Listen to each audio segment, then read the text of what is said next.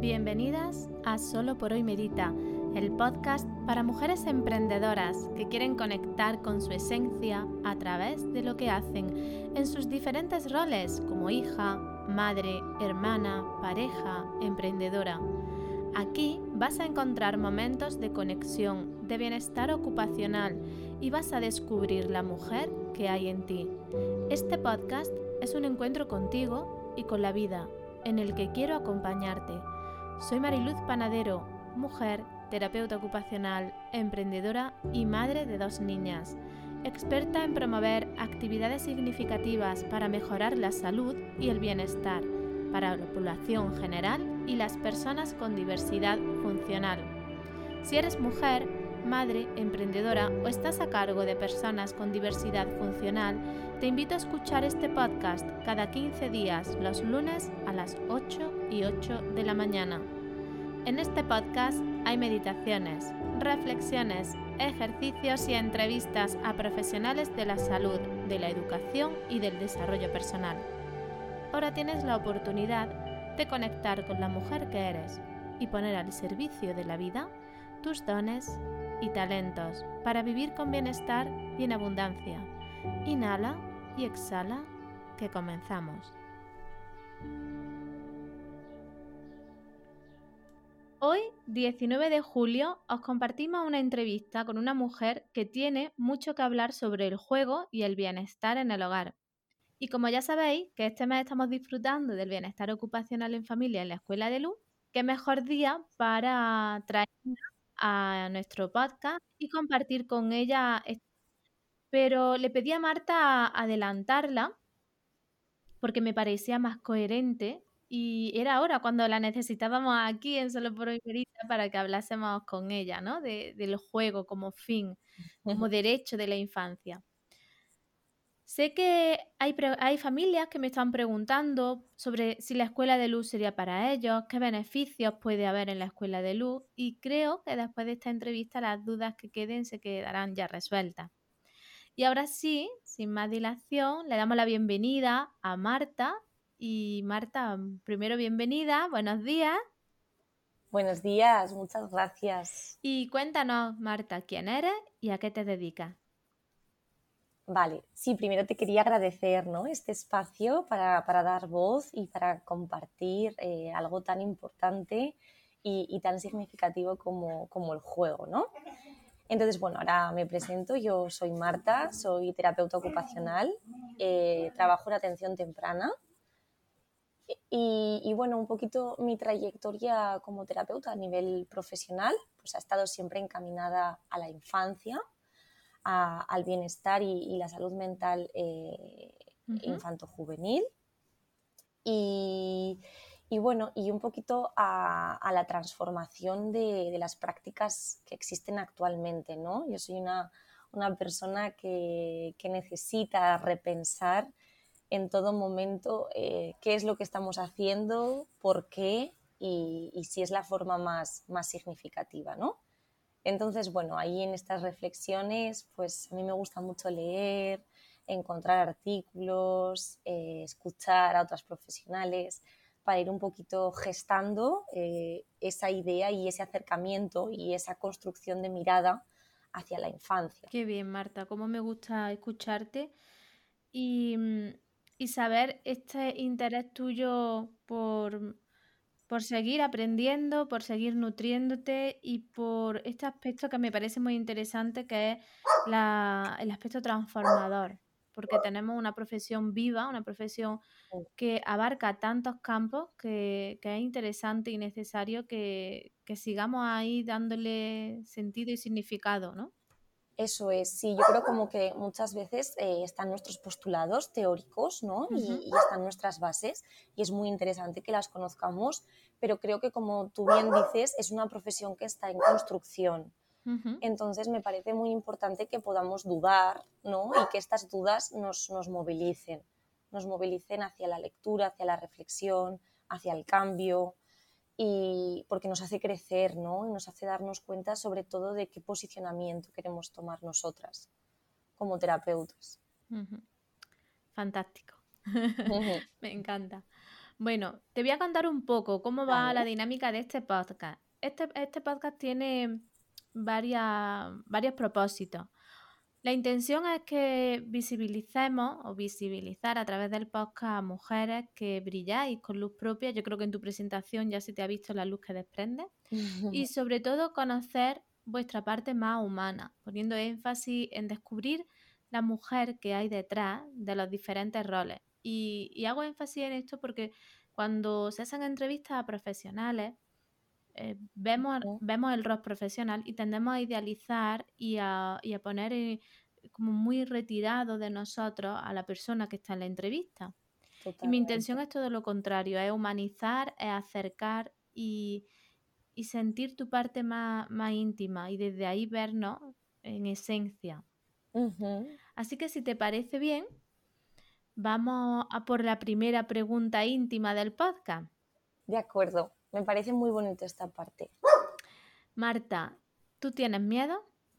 Yo sí, por supuesto. Tengo miedos, miedos que cambian, miedos más fuertes. Por supuesto, pues soy humana, ¿no? Y yo creo que, también, pues bueno, que la vulnerabilidad es una parte muy bonita de, ser humano. Muy bien. Marta, seguimos. Voy a ir intercalando preguntas más íntimas con preguntas propias del tema que estamos trabajando hoy en el podcast, que es el bienestar ocupacional en los niños y, el juego como fin, ¿vale? Ahora hablaremos también de qué es el juego como medio. Pero quiero que, hablemos de juego ya, que nos metamos ya a hablar. ¿Por qué es tan importante jugar? Uf. me meto de lleno, te he dicho, me meto, me tiro directamente a la piscina. Vale, estupendo. Bueno, eh, para en la infancia jugar es existir, es la forma en la, que, en la que ellos tienen de estar en el mundo, de apropiarse del mundo, de, conquistar los espacios, de encontrar eh, los objetos, de manipularlos, de también conquistar sus posibilidades entonces, ¿por qué es tan importante? Pues porque es la forma en la que tiene la infancia de llegar al mundo, de conocer el mundo, de conocerse a ellos y de, de construirse.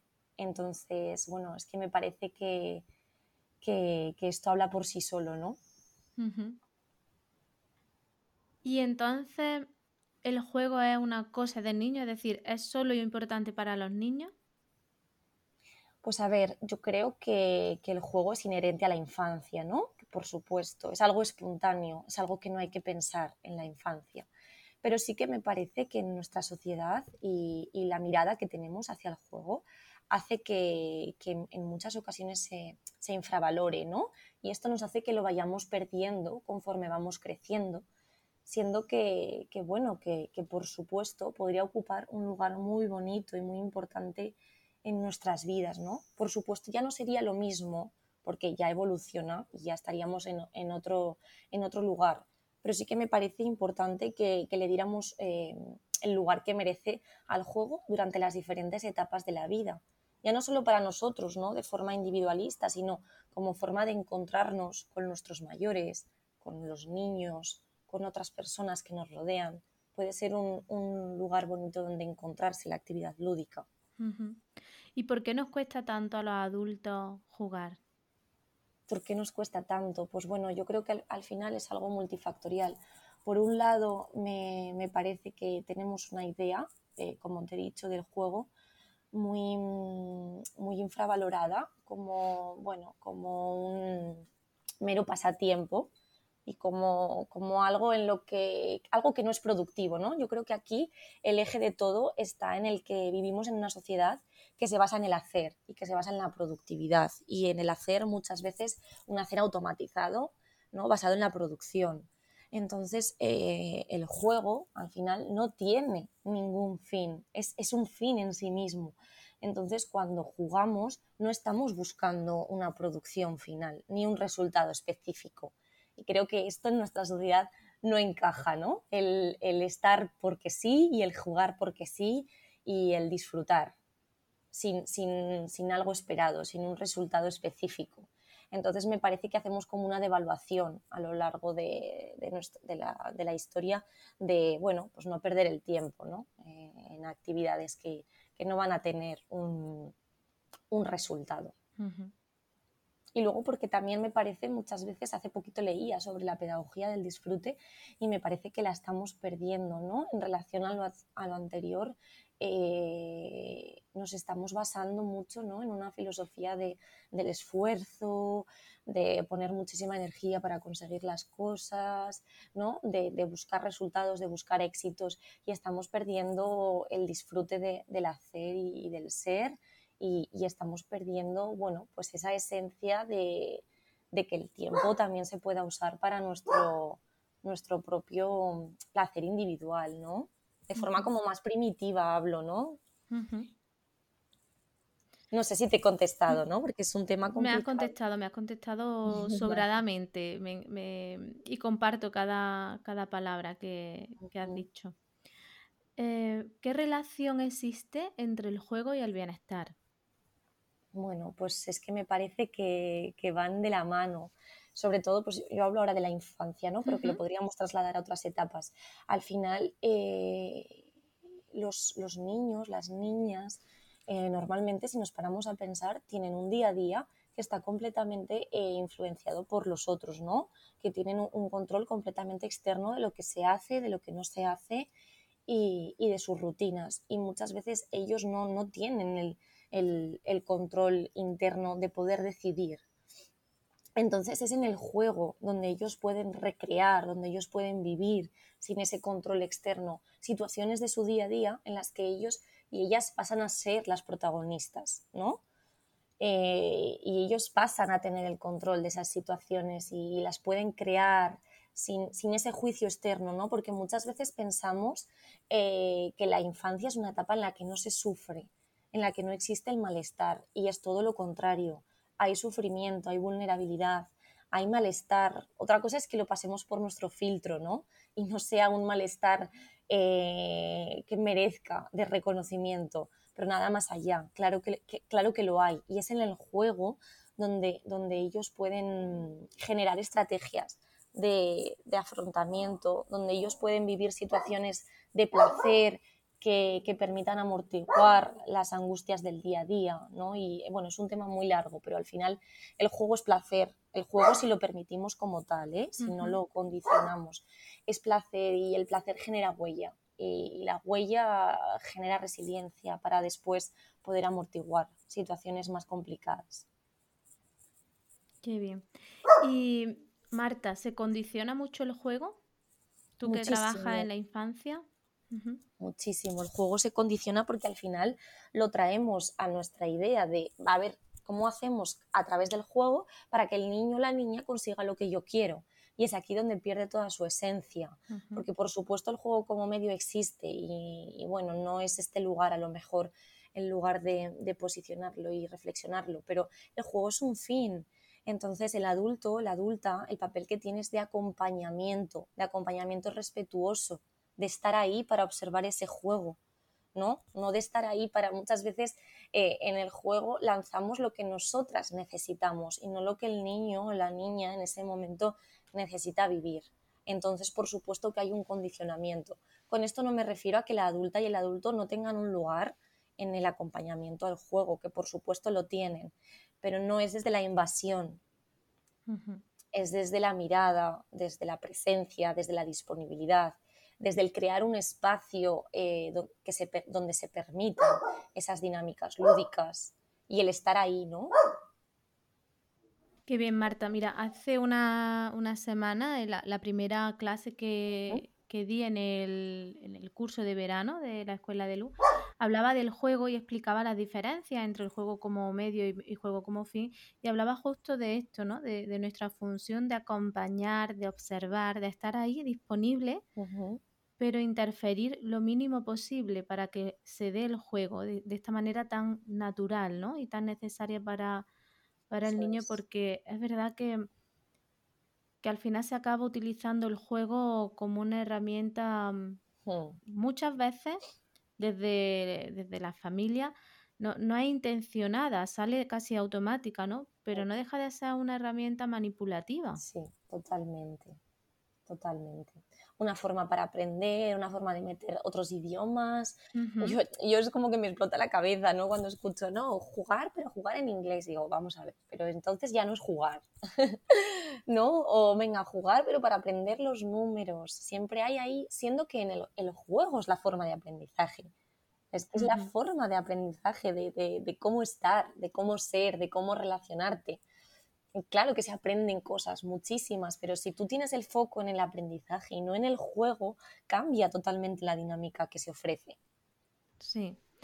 Y yo reflexiono sobre esto también, Marta, no sé tú qué opinas, pero muchas veces es más el ego del adulto, de su necesidad de sentirse útil uh -huh. eh, para el otro, uh -huh. que en realidad eh, el confiar en el otro y en el ser y en la misma vida. Totalmente, qué interesante esto que, que aportas, ¿no? Porque ya no solo como familia, sino muchas veces como, como terapeutas ocupacionales, uh -huh. que estamos en, en, la parte clínica, eh, muchas veces tenemos que hacer este trabajo de qué, qué, qué es lo que le estoy pidiendo, esto que le estoy pidiendo, esto que estoy creando, ¿lo necesito yo o lo necesita el niño o la niña? Porque uh -huh. muchas veces te encuentras, yo me he encontrado en muchas situaciones en las que estoy tratando de satisfacer mi ego profesional, ¿no? Y, y no pasa nada, no me avergüenza decirlo porque creo que es importante que podamos eh, hablarlo sin juicio para darnos uh -huh. cuenta, ¿no? De que muchas veces el tipo de dinámica que establecemos con los niños eh, va, más, va más a satisfacer nuestras necesidades individuales, ¿no? Y, y fíjate cómo gatea y fíjate cómo coge el juguete y, y, ahora se lo voy a poner en esta escalera para que suba, ¿no? Porque viene de esta concepción de, de no encontrar en el, en el, niño y en la niña un ser completo,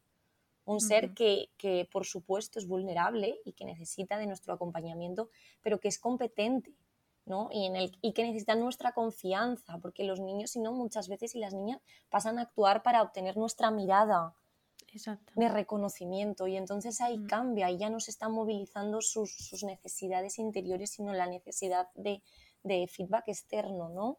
Que es la, mirada, del la otro. mirada del otro, tan importante en la construcción de la identidad. Eh, entonces me parece un aporte muy importante el poder pararnos, no desde el juicio ni desde la culpa, sino decir, bueno, venga, vamos a, vamos a ver qué está pasando aquí, este espacio que he creado, a qué responde, eh, qué necesito yo y cómo lo puedo lograr de otra forma que no sea a través del niño o de la niña que tengo delante, que no ha venido al mundo para satisfacerme, ¿no?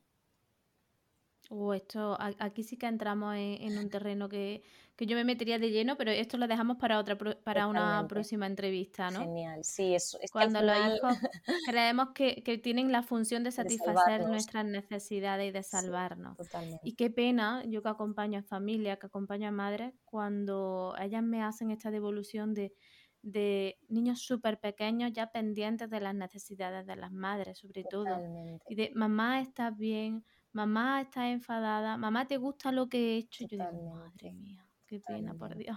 Y en sesiones pasa mucho esto, ¿no? Porque es verdad que es diferente, hablamos de otro contexto, pero a mí me gusta también uh -huh. hacer esta reflexión en, en, la clínica diaria, porque muchas veces ese peque está delante tuyo y, y, busca tu mirada y busca tu logro, y si tú le dices que vamos a, a cortar estos papelitos en trozos para, pues es que va a poner toda su energía en hacer esto que le estás pidiendo, para vivirse bueno, entonces, bueno, tenemos que tenemos una, yo hablaría de responsabilidad, una responsabilidad muy grande que exige de reflexión, que exige de grupos de debate, donde poder ver que no nos pasa a nosotras de forma individual, sino que le pasa a los adultos y a las adultas, a las adultas, y, y bueno, poder tener un espacio donde transformar este, esta mirada.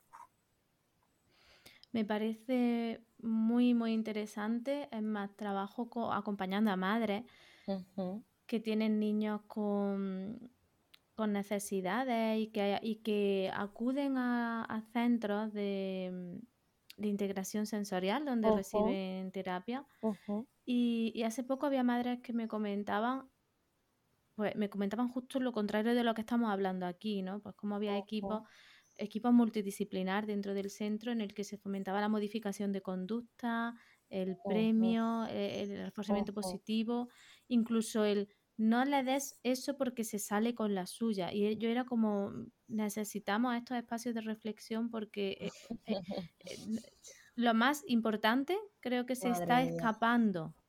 Sí, yo también lo pienso. Se escapa lo más importante.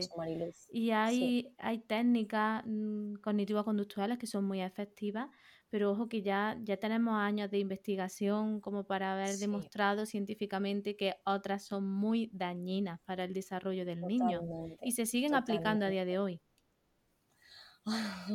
Así que tenemos... Me mucho escucharte, sí, sí, hay mucho trabajo. Hay mucho trabajo ahí, Marta. Sí, sí. Bueno, te empecé hablando del juego y el bienestar y ahora me paso al juego y el estrés. ¿Qué relación hay? Pues mucho, ¿no? Como antes hemos hablado del juego y el bienestar, pues lo mismo con el estrés. Te vuelvo a decir que, los niños y las niñas tienen estrés y tienen mucho estrés. Ha sido un año además muy complicado, con una carga eh, em, externa adicional. Y, y, aquí me gustaría hablar un poco de que muchas veces decimos, ¿no? Se escucha, es que los niños y las niñas se adaptan a todo. Y muchas veces esto es una excusa para, mm, no trabajar en pro de las infancias, porque no, no se adaptan a todo y si se adaptan, se adaptan a un precio que a lo mejor no se ve de forma inmediata, ¿no? O, no se ve porque ellos no lo pueden verbalizar. Ellos el estrés y ellos el malestar lo, comunican, por supuesto que lo comunican, pero lo comunican a través de la conducta. Entonces lo comunican a través de la impulsividad motriz o lo comunican a través de la inhibición motriz o lo comunican a través de, la agresión. Entonces, claro, muchas veces estas conductas sí son, una forma de comunicar, son un símbolo, pero si no vamos más allá, no podemos leer que, este niño o esta niña lo está pasando mal y, tiene malestar. Y entonces es en el juego, es en el juego donde encontramos la, posibilidad de ofrecer y de crear dinámicas que, tienen como objetivo encontrar el placer, el placer sensorio-motor, el placer lúdico, el placer de hacer por hacer y de ser, ¿no? Y donde el niño puede trasladar eh, estas dinámicas, que estas angustias que está viviendo en su día a día, las puede trasladar a su espacio de juego, a su espacio seguro, eh, donde las puede transformar, ¿no? O donde las puede vivir desde otro posicionamiento, donde ya no soy eh, el niño que lo tiene que controlar todo y que tiene que portarse bien y que tiene que conseguir y que tiene que ponerse la mascarilla y que no tiene que acercarse a sus amiguitos y que, ¿no? en la sala puedo transformar y puedo tocar y, puedo destruir, ¿no? Aquello que, que, me está causando daño. Entonces el juego es la forma de afrontar el estrés en la infancia, totalmente. Es la forma de obtener el bienestar y por lo tanto de, amortiguar el malestar. Cuando hablaba antes de adaptación, mm, yo hace unos años descubrí eh, que, que, los niños, comparto contigo, no, no realmente no se adaptaban a muchas cosas que consideramos que se adaptan porque no somos respetuosos en sus tiempos, en sus procesos, en sus necesidades, que realmente lo que estaba ocurriendo es que los niños, igual que antes te hablaba, a muy temprana edad, lo que estaban haciendo era resignarse. Y esto es muy triste. E inhibirse. Sí, Claro, tenemos los peques que se inhiben y, los peques que, bueno, que van contra todo, ¿no? Y que de repente, pues fíjate, que le está pegando a los amigos, que pues estas cosas que al final lo único que reflejan es que necesita ayuda. Claro. Y que es una forma en la que ellos tienen de comunicar. Muchas veces las adultas y los adultos tampoco somos capaces ¿no? de verbalizar cuando necesitamos ayuda. Bueno, muchas, muchas. por eso, por eso que hablamos de los niños, pero muchas veces nos cuesta poner palabras al sufrimiento y al malestar y al estrés. Y vivimos en una sociedad donde el estrés está ahí, donde la prisa está ahí, donde los ritmos eh, son muy acelerados, y hay gente que lo sobrelleva bien. Yo, por ejemplo, el ritmo acelerado, las prisas, las llevo fatal y me hacen mucho daño. Entonces, ¿cómo no a los niños y a las niñas? ¿Cómo no? Y encontrar un sitio donde en su día a día, en su rutina o en la sala, donde puedan jugar, donde puedan construirse esa casita, ese refugio, donde puedan destruir, donde puedan construir otra realidad, pues es muy importante para, amortiguar Qué bien. Bueno, eh, hemos estado hablando del juego desde un punto de vista clínico, como terapeuta ocupacional, pero también mm, te pregunto si, tienes constancia, ¿no? O si ahora es sabedora de esto, si se fomenta el juego en nuestro modelo educativo. Pues no, no, Mariluz, la verdad es que no. Yo estoy ahí trabajando desde mi asociación un poquito en, poder crear proyectos para los coles y, cuesta mucho por, lo mismo que antes. Es que parece que me repito, pero es que es, que es lo que hay. Eh, se busca, eh, se busca el, juego como forma de, de obtener algo. Entonces usan el juego, por supuesto que lo usan porque se han dado cuenta que, que es la forma de conectar con los niños, pero lo usan para acceder, para acceder al, aprendizaje académico, ¿eh? porque a jugar es aprender, pero lo usan para meter los números, para las vocales, para meter el inglés, los idiomas, entonces es, yo no, no infravaloro esta forma, ¿no? No, bueno, ahí está, daría para otra entrevista porque es complicada pero, pero no, no se fomentan espacios, espacios desde, desde la espontaneidad, espacios preparados, acompañados, respetuosos dentro de, sobre todo del espacio infantil. Es alucinante eh, las pocas horitas que tienen de tiempo libre los niños y las niñas de infantil.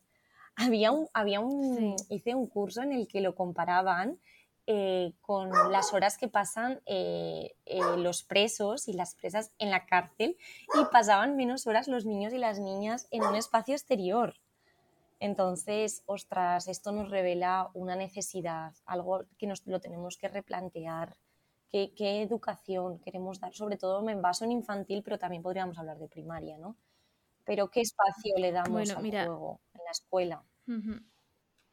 Marta, mira, yo a título personal em, tengo una niña que acaba de entrar en primaria, que entró este año en primaria, y otra niña que entró en infantil. Mm, y, si ya de por sí en infantil comparto contigo que se pasa muy poco tiempo en exterior, en un juego libre, acompañado y, con por supuesto preparado, pero, pero, pero al aire libre. Pasa muy, poco tiempo y este año con tanta restricción aún más el salto que se da de infantil a primaria es una, barbaridad. y siguen siendo unos niños muy pequeños con, que, conocen el mundo a través de su cuerpo y, en movimiento, que los niños son activos por naturaleza y que pasan muchas horas sentados dentro de, de un aula y con muchísimo estímulo externo de, cambiar ese chip ya a ser productivo y a, obtener resultados. Sí, sí, y a una cultura del esfuerzo que, incluso hasta el mejor docente respetuoso, que afortunadamente lo hemos tenido, eh, se encuentra con una barrera impresionante en el sistema. Sí, sí, sí, estoy súper de acuerdo. Y qué importante lo que has comentado del movimiento, porque el juego es movimiento. El juego es acción y es la acción la que lleva a la transformación. Entonces, todo entra a través del cuerpo, ¿no? ¿Y qué lugar le estamos dando al cuerpo en esta educación? Sí. Bueno, pues te enlazo, después de toda esta reflexión que, hemos tenido ¿no? sobre el juego, que ¿Qué podemos decirle? ¿Qué puedes decirle a las familias y, a los docentes? Porque este podcast es escuchado por muchos, tanto sanitarios como docentes y muchas familias. ¿Qué les podemos decir a estas familias que nos están escuchando sobre, sobre este bienestar ocupacional de los niños, sobre el juego? Mira, pues yo en primer lugar les diría como que, nos relajásemos, que nos parásemos un poquito a, a pensar y que, porque muchas veces al funcionar en piloto automático, no, nos damos cuenta de lo que tenemos delante y, de, nuestra realidad interna también. Entonces, el primer punto sería que, bajásemos esa velocidad para, poder dar lugar a, otro tipo de, encuentros y de miradas. Luego, por otro lado, les diría que les comprendo, que, es muy complicado y, que son, vamos, eh, los mejores padres, las mejores mamás que sus criaturas pueden tener, ¿no? Y, que muchas veces es desde aquí, desde donde nos podemos movilizar y no desde el sentirnos culpable, el de no sentir que le estamos dando lo que necesitan los niños, ¿no? Todo lo contrario, desde la responsabilidad, pero desde la satisfacción y desde la compasión hacia nosotras mismas como mamás, como papás, como docentes.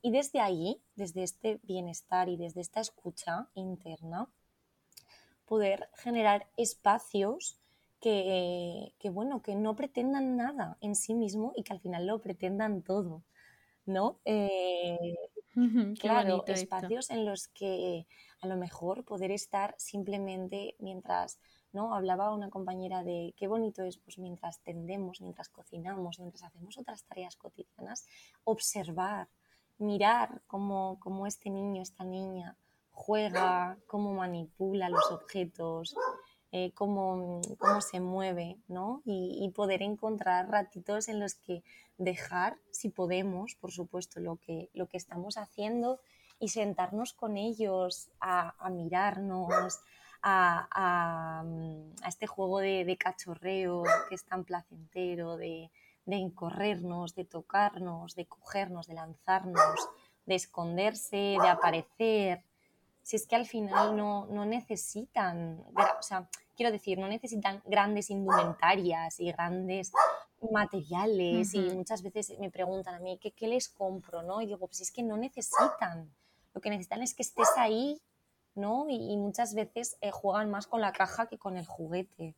Claro, y tener telas, ¿no? Y, y los espacios, yo creo que los espacios no los hacemos de los niños también, o sea, las casas donde hay niños pequeñitos tienen que ser espacios donde ellos también tienen su lugar, ¿no? Entonces, no te puedes subir al sofá, no puedes tocar esto, cuidado porque vas a romper esto, pues preparar espacios donde no tengamos tantos miedos, donde no haya tantos materiales que se pueden romper, ¿no? Para que los niños también los vivan eh, como espacios propios, ¿no? Porque muchas veces queremos que recojan, queremos que cuiden, pero es que esto parte de un sentir el espacio como propio. Y si el hogar no es ese lugar donde podemos estar, donde podemos eh, saltar, donde podemos correr, pues ¿dónde lo vamos a hacer, no? Entonces creo que muchas veces pensar que esta etapa no vuelve, que, es transitoria y, y que brilla por ella propia, nos hace darnos cuenta de, bueno, de bajar un poco la, la, sobreexigencia hacia nosotras y hacia, y hacia las criaturas y, poder acompañarlas desde más desde la calma. Y esto ya es el mayor regalo que le podemos hacer a los niños y a las niñas, acompañarlos desde la calma y mirarlos y no pedirles más de lo que, de lo que ellos pueden dar. Aquí yo te metería la cuña así a lo bruto, de cuña publicitaria de la escuela de luz, Marta, porque esto, esto es el trasfondo ¿no? de la escuela de luz. Eh, em, este verano en concreto, ¿no? Este bienestar ocupacional en, familia lo que pretende es bajar ese ritmo. no se trata tanto de, del hacer, sino del sentirnos. Eso del es, del estar, del estar en la mirada de la compañía, del vínculo, del contacto, del masaje, de la escucha. Totalmente, totalmente. Tengo aquí una frase de, de Agnes eh, Santo, no sé exactamente cómo se pronuncia, que me parece muy bonita y que refleja súper bien y que si me permites me gustaría lanzarla. Sí, sí, por supuesto. Eh, dice, esto implica para los adultos, para la familia y para los profesionales y la sociedad una gran responsabilidad y un extraordinario desafío porque es en los más pequeños detalles de la vida cotidiana donde se concretan o naufragan las más bellas teorías. Qué bonito. Y qué es cierto. Sí, me parece que es muy, muy, refleja mucho, ¿no? Porque al final buscamos grandes cosas y es en ese momento de cocinar, en ese momento de limpiar, en ese momento de las duchas, de, la higiene, de la alimentación, donde podemos vincular, ¿no? Y donde podemos cambiar nuestra mirada y nuestro acercamiento. Además, nosotras desde nuestro lugar que, que trabajamos en lo cotidiano, ¿no? Que trabajamos en el día a día lo vemos constantemente. Pues igual que antes te hablaba de lo que le podíamos mm, decir ¿no? a esta familia, ¿qué mensaje eh, le podemos dar a nuestras compañeras? Mira, pues es que fíjate, es el que también me gustaría darme a mí, ¿no? Porque muchas veces a, mí me cuesta también. Entonces les daría el mismo, les daría que, que pudiésemos relajarnos, porque los ritmos son muy frenéticos y esto nos hace que muchas veces no podamos mirar eh, a la persona, al ser que tenemos delante Y esto hace mucho porque sabemos, los niños saben perfectamente cuando se los miran como seres completos a cómo los, se los miran como, como personas fragmentadas que necesitan desarrollar nuevas habilidades, ¿no? Entonces les diría esto, que nos parásemos a mirar que muchas veces eh, las sesiones en las que no se hace nada, se hace mucho. Y esto para mí es un mantra. Las sesiones en las que no se hace nada, se hace mucho. Porque es verdad, porque muchas veces queremos en una hora, en 50 minutos, resolver toda la problemática.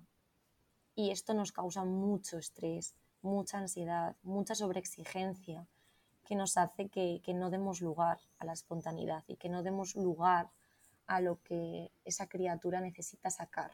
Claro, aquí depende mucho en qué trabajes y cómo sea tu enfoque, por supuesto, ¿no? Pero en la atención temprana, ¿no? que tenemos peques de 0 a 6 añitos, pues ahí tenemos que dar un lugar para conocer a ese niño. Y eso no pasa por una sesión ni por dos. No. No. claro que no. Así que les diría eso, les diría que calma, les diría que, podamos crear espacios donde hablar y comentar nuestras inseguridades y sentirnos comprendidas, porque de nuestro bienestar va a dar, va, a dar lugar también a una dinámica más placentera para, para los niños y las niñas a las que acompañamos. Creo que me contesta la pregunta que te iba a hacer ahora, pero igualmente te la, te la hago y nos reafirmamos ¿no? en ella. ¿Crees que entonces este enfoque más calmado, un enfoque meditativo, reflexivo, nos puede ayudar como terapeutas ocupacionales? Muchísimo, no te das cuenta de cuánto, muchísimo, muchísimo. Es que yo creo que es la clave, el parar, el parar, el escucharnos, el sentir, el poder poner palabras a cómo nos sentimos como terapeutas, porque muchas veces nos enfrentamos también a nuestras propias vulnerabilidades y, darles un lugar. Me parece que cambiaría tanto nuestra mirada y nuestro acercamiento. Lo, deconstruiría, lo transformaría, Mariluz. Eso es lo que pienso. Y no sé, no sé, no hay espacios para esto. Por ejemplo, yo acabé la carrera hace dos añitos y no hubo espacios de este tipo donde hablar, donde compartir las vulnerabilidades como profesional, donde compartir el cómo te sientes cuando te enfrentas a una familia que está pasando por un momento complicado. No los hay y en los centros de, atención tampoco. Así que aquí hago yo una petición a que se puedan. Yo lo he compartido. Lo he compartido con docentes. Eh, lo hablaba hace poco con, nuestra compi Indazango, que, que creo que es muy necesario crear este espacio, eh, que haya un nexo entre, eh, no sé cómo se podría crear, ¿no? Pero que hubiese un nexo entre la universidad y, los centros a los que se va a trabajar y que, que, se, que, se, generase, no sé, algún tipo de supervisión, no, es exactamente una supervisión, es, este espacio en el que poder sentirte acompañada, ¿no? De lugar y de, y de compartir y de reflexión. Y creo que es muy interesante. Sería súper enriquecedor porque muchas veces está muy, está muy alejada la teórica de la práctica y esto nos, al salir nos damos cuenta de que nos vemos con un montón de teorías y un montón de, de, apuntes y, nos resulta muy complicado transformarlo en, en práctica diaria. Entonces es necesario hacer este acercamiento entre, entre, los dos, entre las dos parcelas de la ciencia. a las compañeras que, nos estén escuchando y compañeros terapeutas ocupacionales, les diría que levante la mano quien no haya sufrido esta crisis, ¿no? De, eh, en, su profesión en los primeros años de práctica clínica, ¿no? Bueno, y en los primeros y, en otros, y después, y después porque siguen surgiendo nuevas, nuevas situaciones, ¿no? En la que no te encuentras, a veces es todo tan automatizado y todo tan rápido que no encuentras tu lugar. Y esto es importante poder hablarlo, porque cuando sientes que no eres solo tú y que hay más gente y te sientes comprendida, es a partir de ahí donde se puede generar, bueno, pues lo primero compasión y lo segundo, pues bueno, redes de profesionales que puedan transformar estas prácticas. Mm. Muy bien. Bueno, tengo aquí unas cuantas preguntas personales guardadas para el final. Si quieres, vamos a por ellas. Claro que sí. Bueno, la primera pregunta que te hago es sobre el estrés, pero ya en ti, ¿no? si, si, convives con el estrés y si es así, ¿qué cosas son las que te estresan? Sí, la verdad que sí. Yo desde pequeñita, eh, bueno, pues tengo una, una personalidad muy ansiosa, ¿no? En mi familia hay mucha, mucha ansiedad y, bueno, yo he pasado por, por varios episodios de, de, ansiedad a altos niveles, ¿no? Y, y, a niveles más pequeñitos. Entonces, por supuesto que sí. Y además me gusta que me lo preguntes porque al final poquito se habla de nuestra salud mental, ¿no? Y, bueno, para personas que vamos a cuidar tenemos que cuidarnos. Entonces, sí, sí que convivo con el estrés. Es verdad que llevo ya tiempo tratando de, bueno, de, ir transformando cositas, de, ir, em, de ir em, ¿cómo se diría?, acompañándome desde otro lugar, ¿no? Porque yo siempre me he acompañado desde la sobreexigencia y, bueno, estoy ahí transformando poquito a poco. Lo que pasa que al final pensamientos que están muy estructurados son muy, es muy complicado que no salgan, ¿no? Entonces yo les dejo que salgan y los escucho y lo que estoy tratando es de, bueno, de darles otro lugar ¿no? y de escucharlos más. Entonces sí, tengo estrés y convivo con ello, sobre todo a nivel laboral, ¿no? Es una de las cosas pues, porque para mí es muy importante mi, mi rol como profesional, entonces es, yo creo que es donde más eh, vivo y, y, enfrento mis, mis, miedos a no llegar, a no ser suficiente, a, a, no estar haciendo todo lo que podría hacer. Entonces, ¿cómo me acompaño? Pues bueno, sobre todo permitiéndome eh, que esto salga, ¿no? Porque antes era como, ah, Dios mío, no, ¿cómo puedo estar sintiéndome culpable por no hacer lo suficiente? Pues ahora me escucho y digo, bueno, vale, pues a ver, ¿por qué te sientes así? ¿Qué ha pasado? ¿Qué ha despertado en ti este niño o esta niña? Eh, y luego, pues lo que estoy tratando de hacer es mucho autocuidado.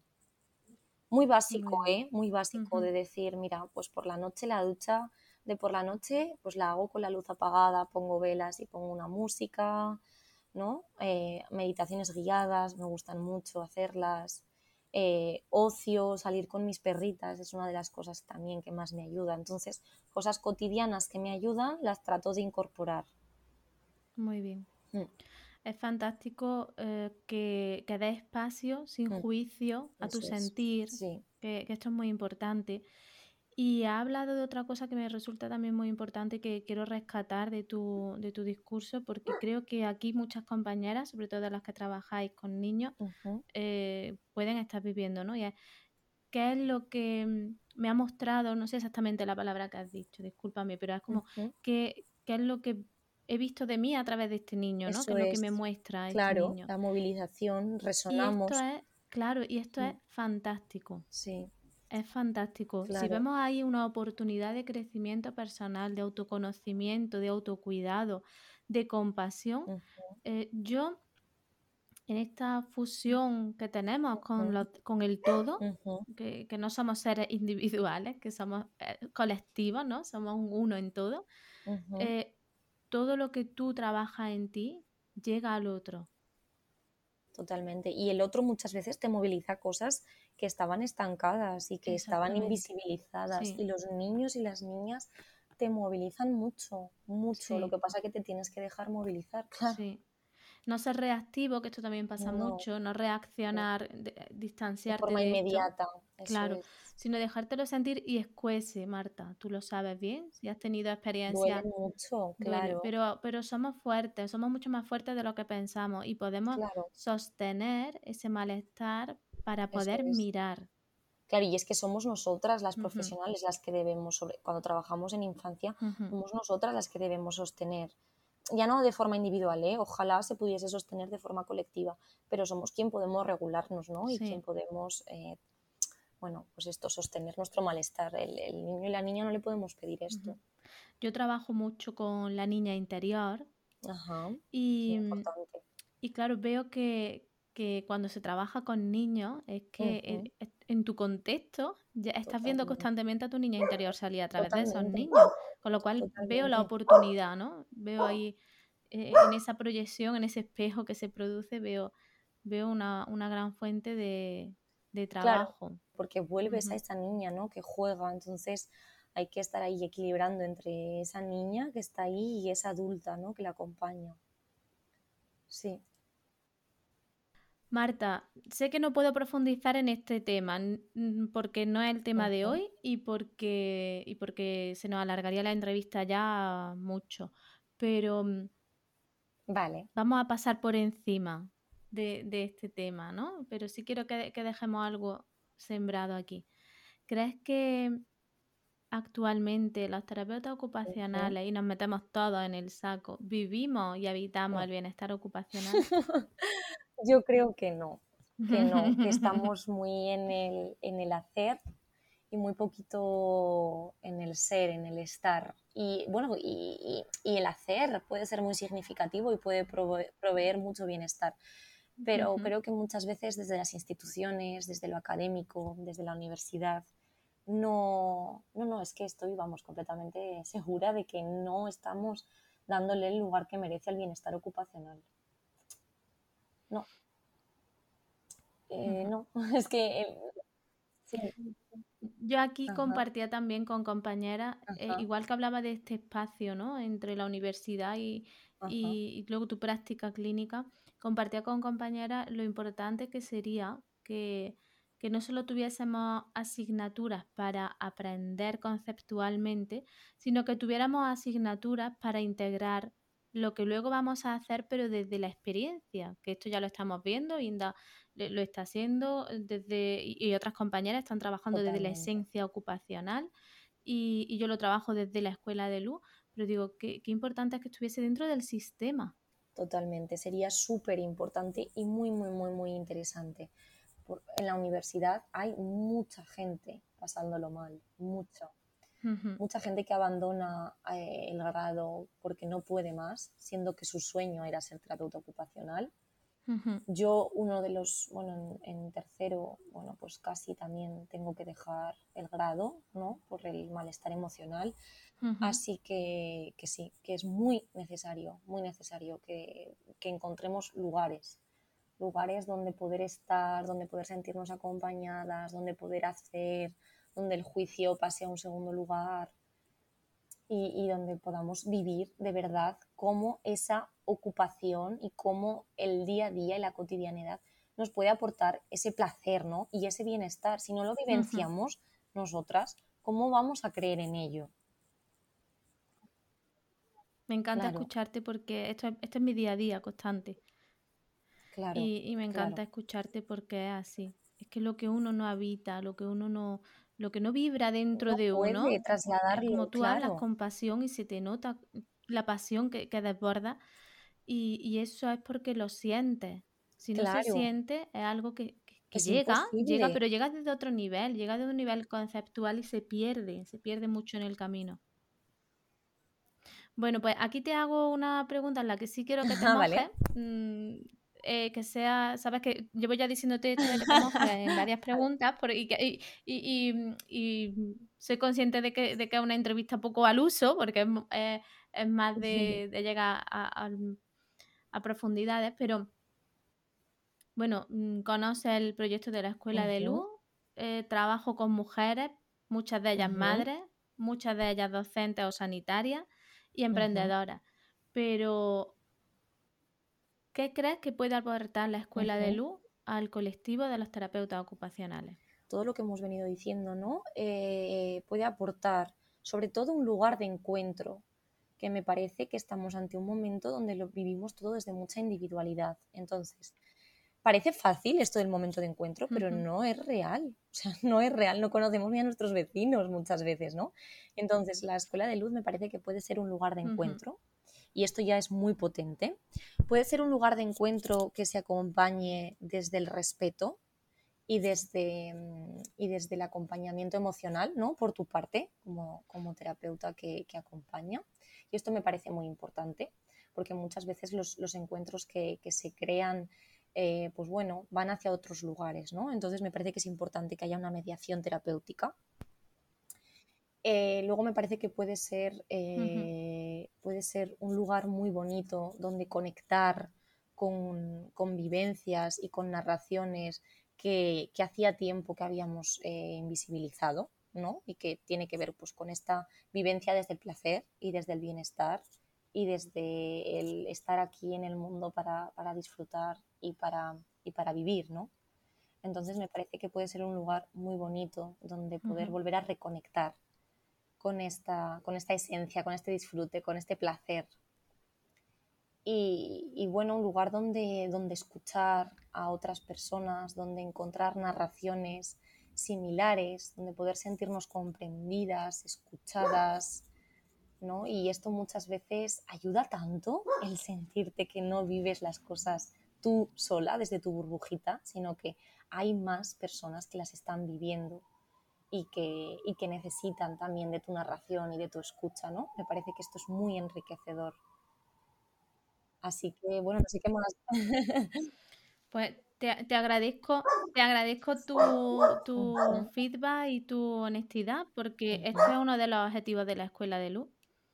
Y, y en el momento que, que, dentro de la escuela haya ramas de, no, sé si tanto desde ramas profesionales o no, o de inquietudes, es uno de los aspectos que quiero que haya, ¿no? Como que haya grupos, ¿no?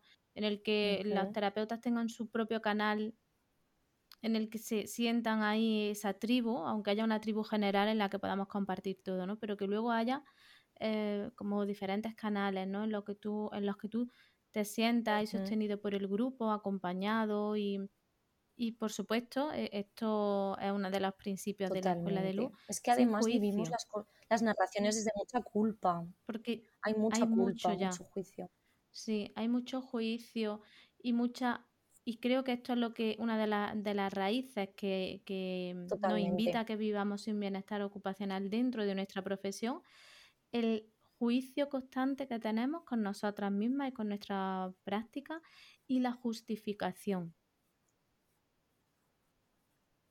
Y es tan agotador. Yo ya hace años que me salí de ahí, yo dije, yo ya no, ya no, ya no puedo entrar en esta, en esta necesidad constante de justificación.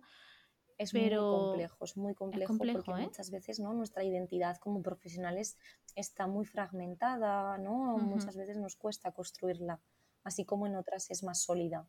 Entonces nos lleva siempre a la continua necesidad de justificación, de demostración, y esto genera mucho cansancio y no nos conecta con el bienestar.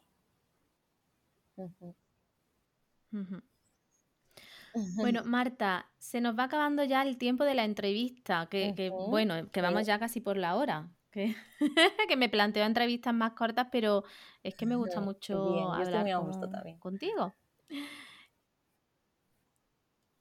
Me gustaría que, nos contaras si tienes alguna frase, algún mantra, alguna frase ahí en la que tú te, te apoyes o a la que tú recurras. Bueno, pues yo creo que así como tal, frases estructuradas eh, no, tengo, ¿no? Pero, pero sí que es verdad que yo trato de, decirme muchas veces, ¿no? Ciertas cositas que me, ayudan.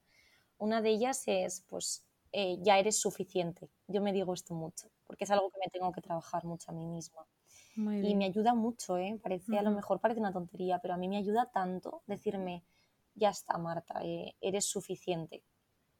Me ayuda muchísimo. Eh, otras veces eh, también me, ayuda mucho el decir, no puedes con todo. Están muy unidas, ¿no? Pero, pero son cositas que, que yo me digo mucho en el trabajo. No puedes con todo, eres suficiente. Está bien que necesites ayuda, me lo digo mucho también a mí misma, porque me cuesta pedirla, ¿no? Entonces, está bien que necesites ayuda y, yo creo que son las tres que más me digo. Pues las tres me encantan. Y bueno, en sesión pues me digo muchas veces, para y observa. ¿no? Porque yo, pues bueno, soy, soy muy, muy nerviosa, soy muy impulsiva, entonces me digo muchas veces, para y, observa y mira al niño, a la niña que tienes delante.